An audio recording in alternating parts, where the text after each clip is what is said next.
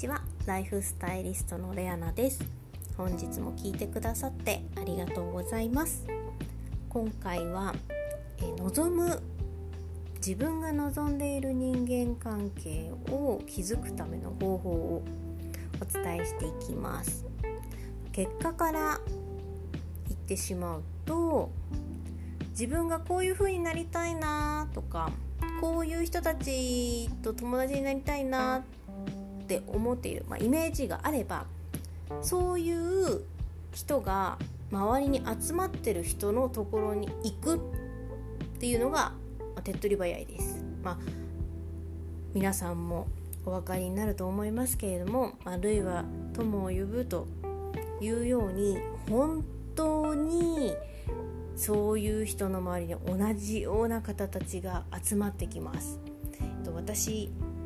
ですね。今日今日そうめちゃくちゃ1月16日はめちゃくちゃいい日なんですよね。あのご存知の方もいらっしゃるかと思いますが1年に数回しか来ない最強の吉日と言われていてその、えー、新年第1弾が1月の16日なんですけれどもそれを意図してかわからないですけれどもあの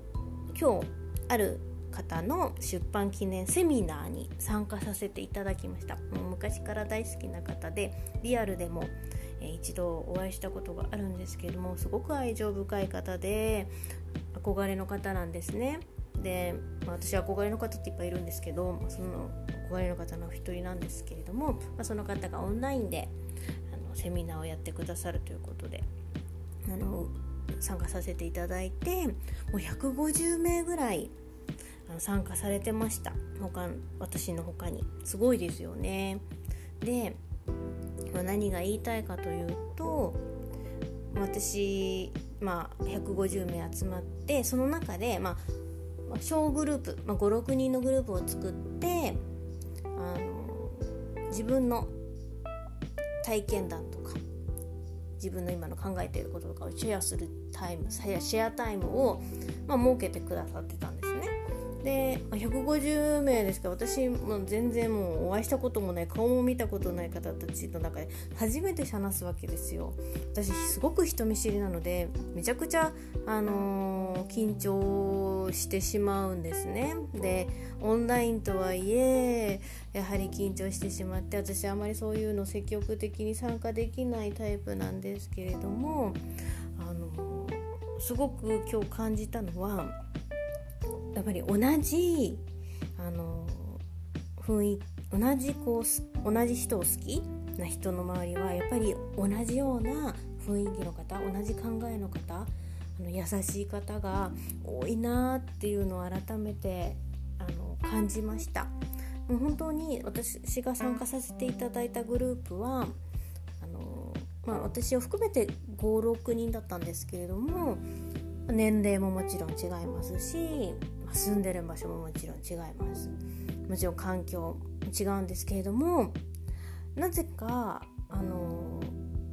その私人見知りな私もスムーズにこう参加できる雰囲気だったんですね。であの皆さんすごく共通してるなって思ったのがやはり愛情深い。愛情深い人のところにやっぱり愛情深い人が集まるんだなっていうのも本当に思ってやはりこう私もあの私の本当に永遠の課題というかテーマなんですけれどもあのこう与えもう本当に見返りを求めず与えられる人間何かをこうあお金とかそういうものとかではなくこう自分の持ってるものできることを与えられるあの人としてこう生きていきたいなっていうのがちょっと今のテーマなんですけどそれを本当に体現してる方たちばかりだったんです。であの、ね、初対面の私で私もですけれどもそうお話を皆さんちゃんとこう受け入れてその人自身をこう受け入れる、まそれってすごい意外とできそうでできないんですよね。だって人ってみんな違うじゃないですか。で考え方も違うし。だから多少はやっぱり意見が違ったりとかあとは自分がそう思ってることでも反対のことをされてる人とかってやっぱり認められなかったりする方って多いと思うんですけどもそれがなかったんです。本当にその人をまずは受け入れるっていうのが皆さんあのすごくあのなんでしょうすごく温かくそう受け入れてくださる方だったので私もすごくお話しやすかったんですけれどもあと本当にこの自分が望んでいる人間関係を築きたいならばやはりそういうところにどんどん身を置く方がいいと思います。例えば今の自分が自分はこうなりたいと思っているのに自分の周りにはこういう人たちと接する環境を作りたいと思っているのになかなかそうなれないというのであればお仕事場が例えばそういう場所であれば他のところでそういうコミュニティだったり、まあ、例えばセミナーでもいいんですけどオンラインサロンとか今あるので、まあ、そういうところに積極的に参加していくと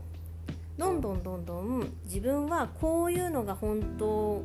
の自分の人間関係なんだっていうのがだんだんこう刷り込まれていくのでそうすると自然と今例えば実際に長くいる職場の環境とかも良くなってくるはずです。実際私もあの10年ぐらい前そうだったんですけどあの最初はですねある職場で最初、まあ、私も新人でしたから、まあ、右も左も分からず、まあ、怒られてばっかりだったんですけど本当にあの雰囲気がよろしくなかったんですね。で何とかして変えたいと。でも新人だから言えないからとりあえず今できることをやろうと思ってとりあえずもう本当にありがとうばっかり言ってました。あの全員の方に。あのその全員のスタッフの方とか周りに関わってくださったお仕事の方に全部何かをしてくれたらありがとう何かをしてくれたらありがとうってずっと言い続けてたんですねその声に出して直接。でそしたらどんどんどんどんやっぱり変わっていったんですよ。で私がその理想としてたのはお互いに助け合えてお互いを褒め合える環境をまず私は作りたかったので私はそれを一番簡単にできる行動としてありがとうを言うっていうのが私の中でピンときたのでもそれその言葉をずっと言い続けて変わったのでやっぱり望む人間関係を築きたいならもちろん自分の行動も大切なんですけれども自分が望むような人間関係を築いている方のところにまずは行ってみてください。そうするとどんどんどんどんあの今ある現実